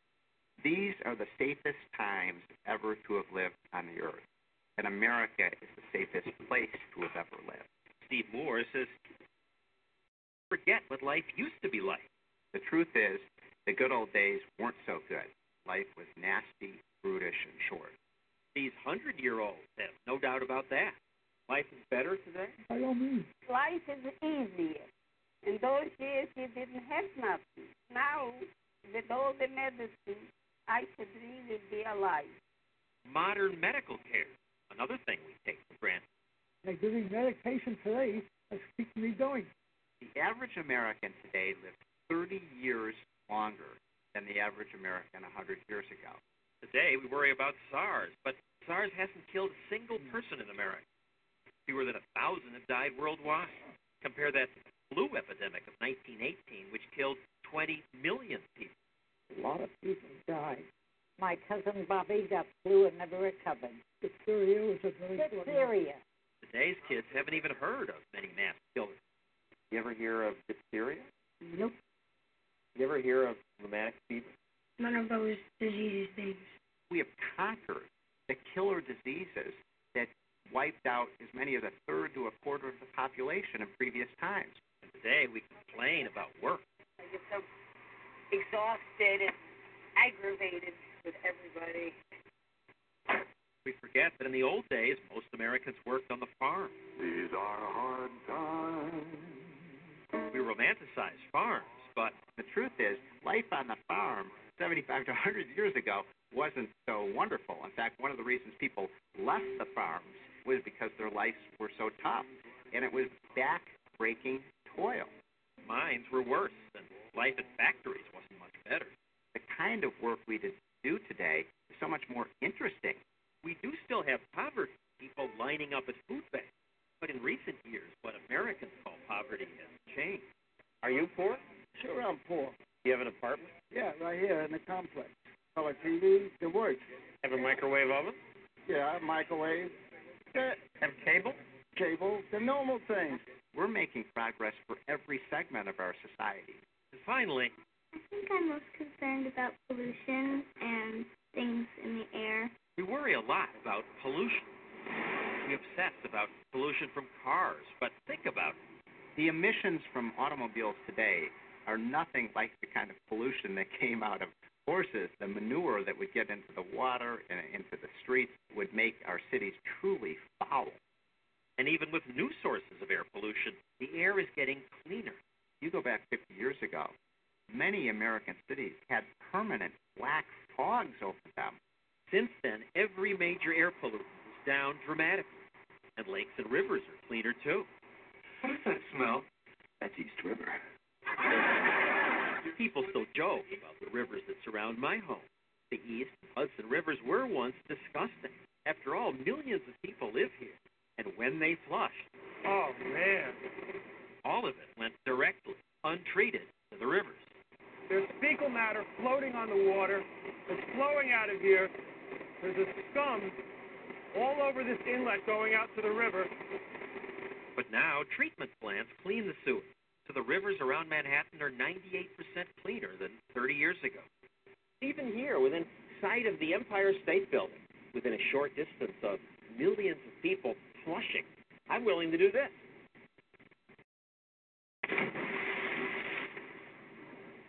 I stayed in the water for a while. Didn't see anything horrible. Would you ever jump in the Hudson River? No, there's like no fish there because it's so dirty. They like all die. Nonsense. There are plenty of fish, and people eat them. Oh, it's cold. And they do fish, on average, two bodies out of the river every year. But it is clean enough that it's now legal to swim here. Every generation has always felt like things are getting worse rather than getting better, when in fact every objective standard of life on Earth and safety and health is showing much improvement. We should feel so lucky to be alive today. So that's our top 10 list. If you want to add your own or read more about ours, you can go to my webpage at abcnews.com. And there are lots more lies, myths, and plenty of stupidity in my new book, Give Me a Break. There's an excerpt of that at abcnews.com as well.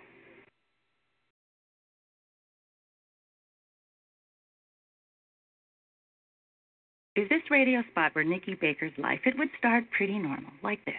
But, But then, then, right, right around here, her life would take a bad turn with her mother abusing her. And about this far in, Nikki would drop out of high school and run away. Here, she'd be forced to work two jobs struggling to support herself. And her daughter. She'd feel stuck, stuck, stuck. But then she'd decide to earn her GED diploma. She'd take my prep classes, study every night, and feel unstuck. Because she'd finally hears someone say, Nikki Baker, come up and get your GED diploma. If this radio spot were Nikki Baker's life, the ending wouldn't be the ending at all. It would be the beginning of a brighter future. For free info about GED test prep classes, call 1 877 38 your GED or visit yourged.org. GED is a registered trademark of the American Council on Education, brought to you by Dollar General Literacy Foundation and the Ad Council.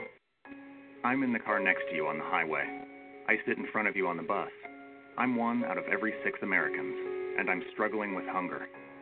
This isn't an uncontrollable epidemic.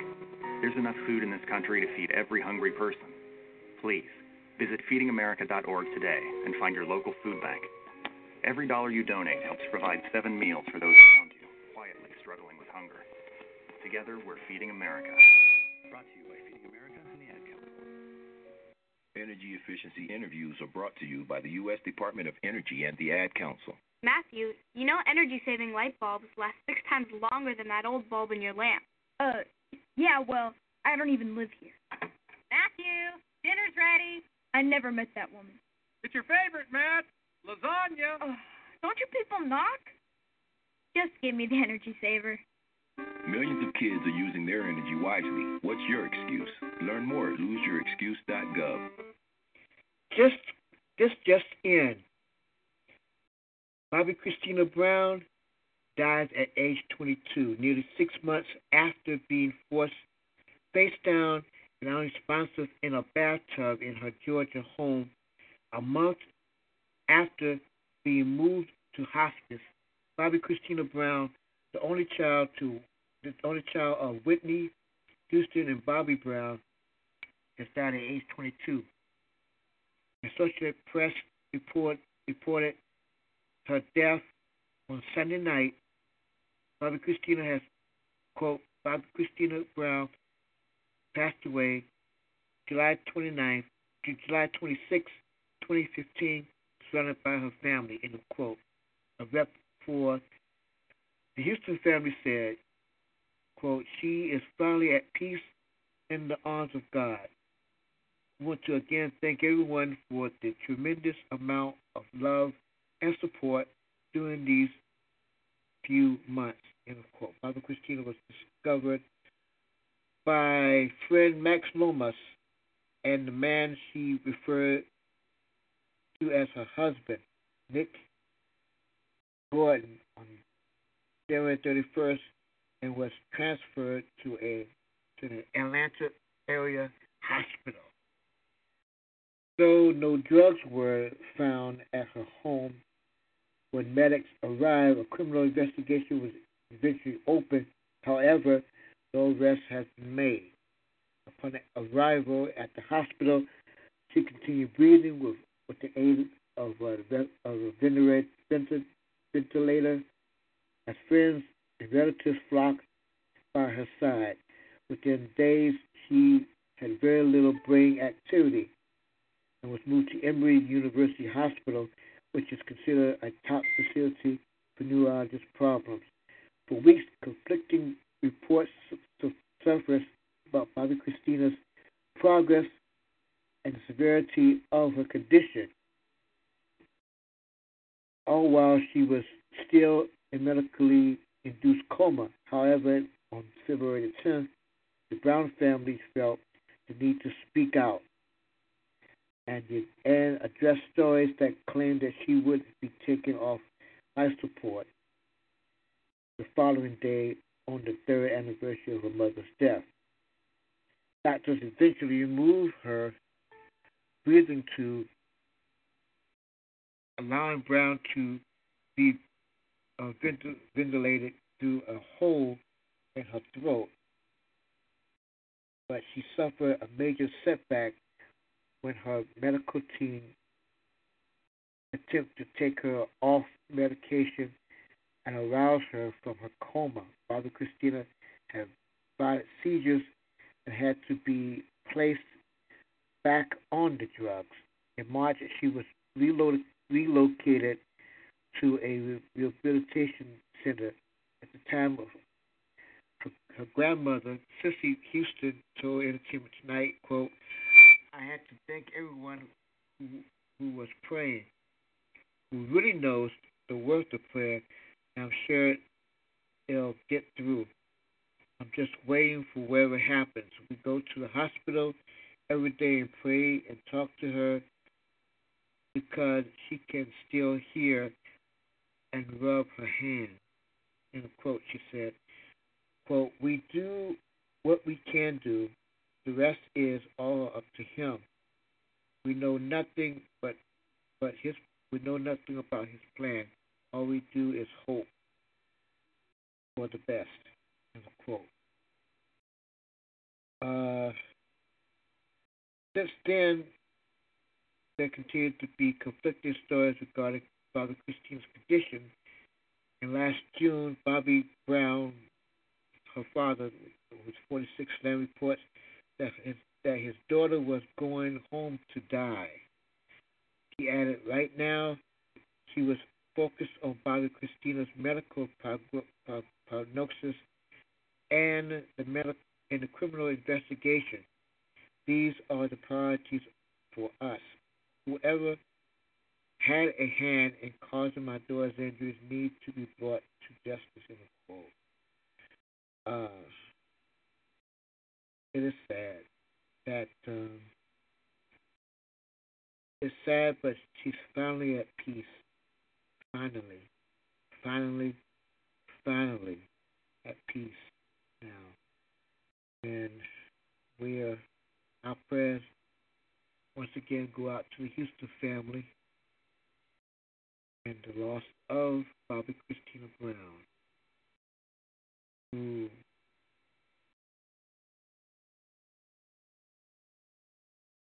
I believe will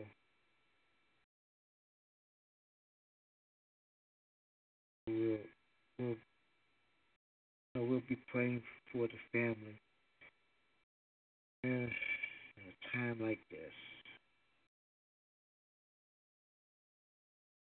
Bobby Brown was Bobbi Kristina Brown was 22 years.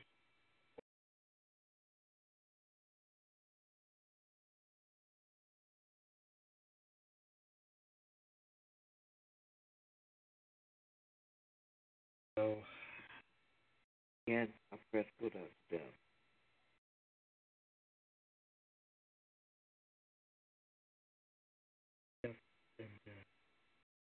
homegoing of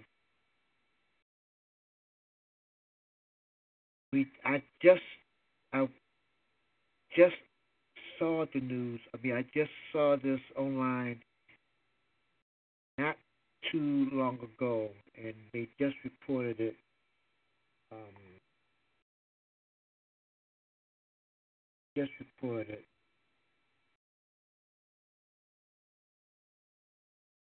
put this on my Facebook page just in case you want to see it. And it's I I, was, I was on Yahoo when I, I found out. So um, There's no other. There's really nothing else. There's no no plans, no any no funeral arrangements, anything right now has been has been um, announced. So we're um, we'll of course we'll, we'll be waiting to find out what happened. We'll find out what happened.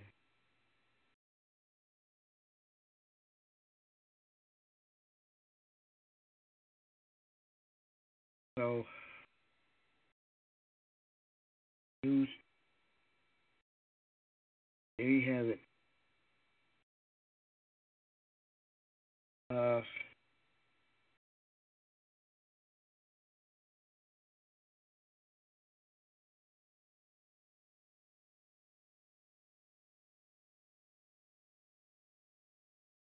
listen to this story. We're gonna listen to this story.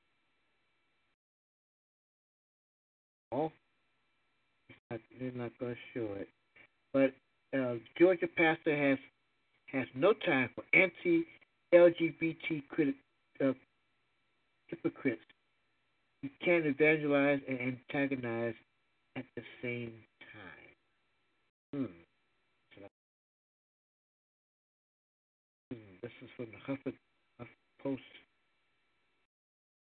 religion section. Uh, like nine minutes, so you know tonight we're gonna call it we're gonna call it a night.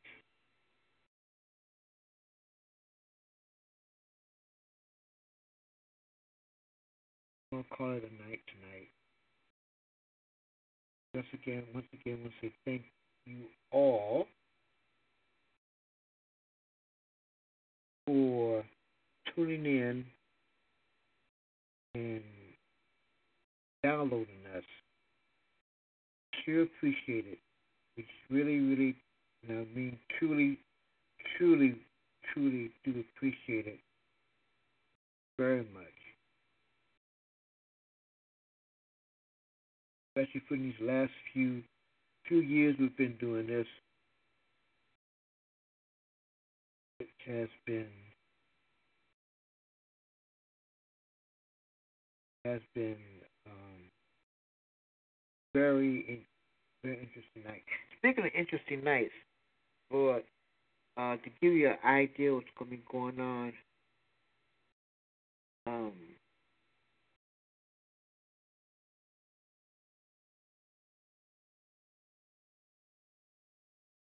on next Sunday, it's an encore presentation of an interview I did with Robert Rhodes. And then schedule on the 9th, I talked to someone from the recognized National Minority Don- Donor Awareness Month. Talked to a representative from that on the on the ninth. On the on the ninth of August. And thank you all so much. We'll, we're going to continue with our 32 days of summer with morning inspirations early in the early in the morning, 8 a.m. from 8 to 10. Uh, 8 to 10 on tomorrow morning. Hopefully you'll you'll, join us. The views and opinions of Nation Talk are not necessarily the views of Talk Show, generated productions for com and its sponsors. This has been Nation Talk, a public affairs program aired Sunday nights at 8 p.m. Join us next Sunday for another Nation Talk here on Talk Show and Jam Radio. Going to change. We're going to end on a different note. The New Jersey Mass Choir. I want to know what love is, which which originally was done by Foreigner. Um, they was they were they sung backup for Foreigner on this particular song. So they decided to take the song and go further with it. Um, this is from 1985 when he did this. Wanted to do go out with something different. Till then, God bless you. Have a wonderful and blessed week.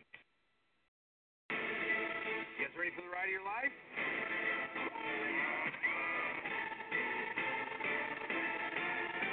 If Vin Diesel can do it, so can I. Vacation, rated R.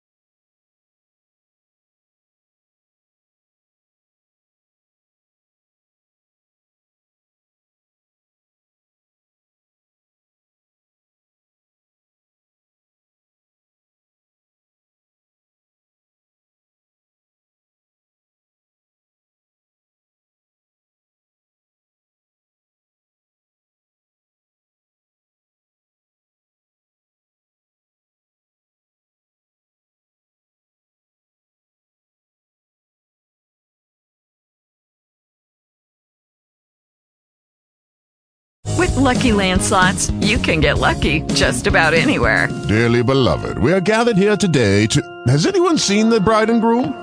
Sorry, sorry, we're here. We were getting lucky in the limo and we lost track of time.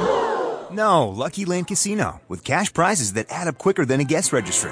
In that case, I pronounce you lucky. Play for free at LuckyLandSlots.com. Daily bonuses are waiting. No purchase necessary. Void where prohibited by law. 18 plus. Terms and conditions apply. See website for details.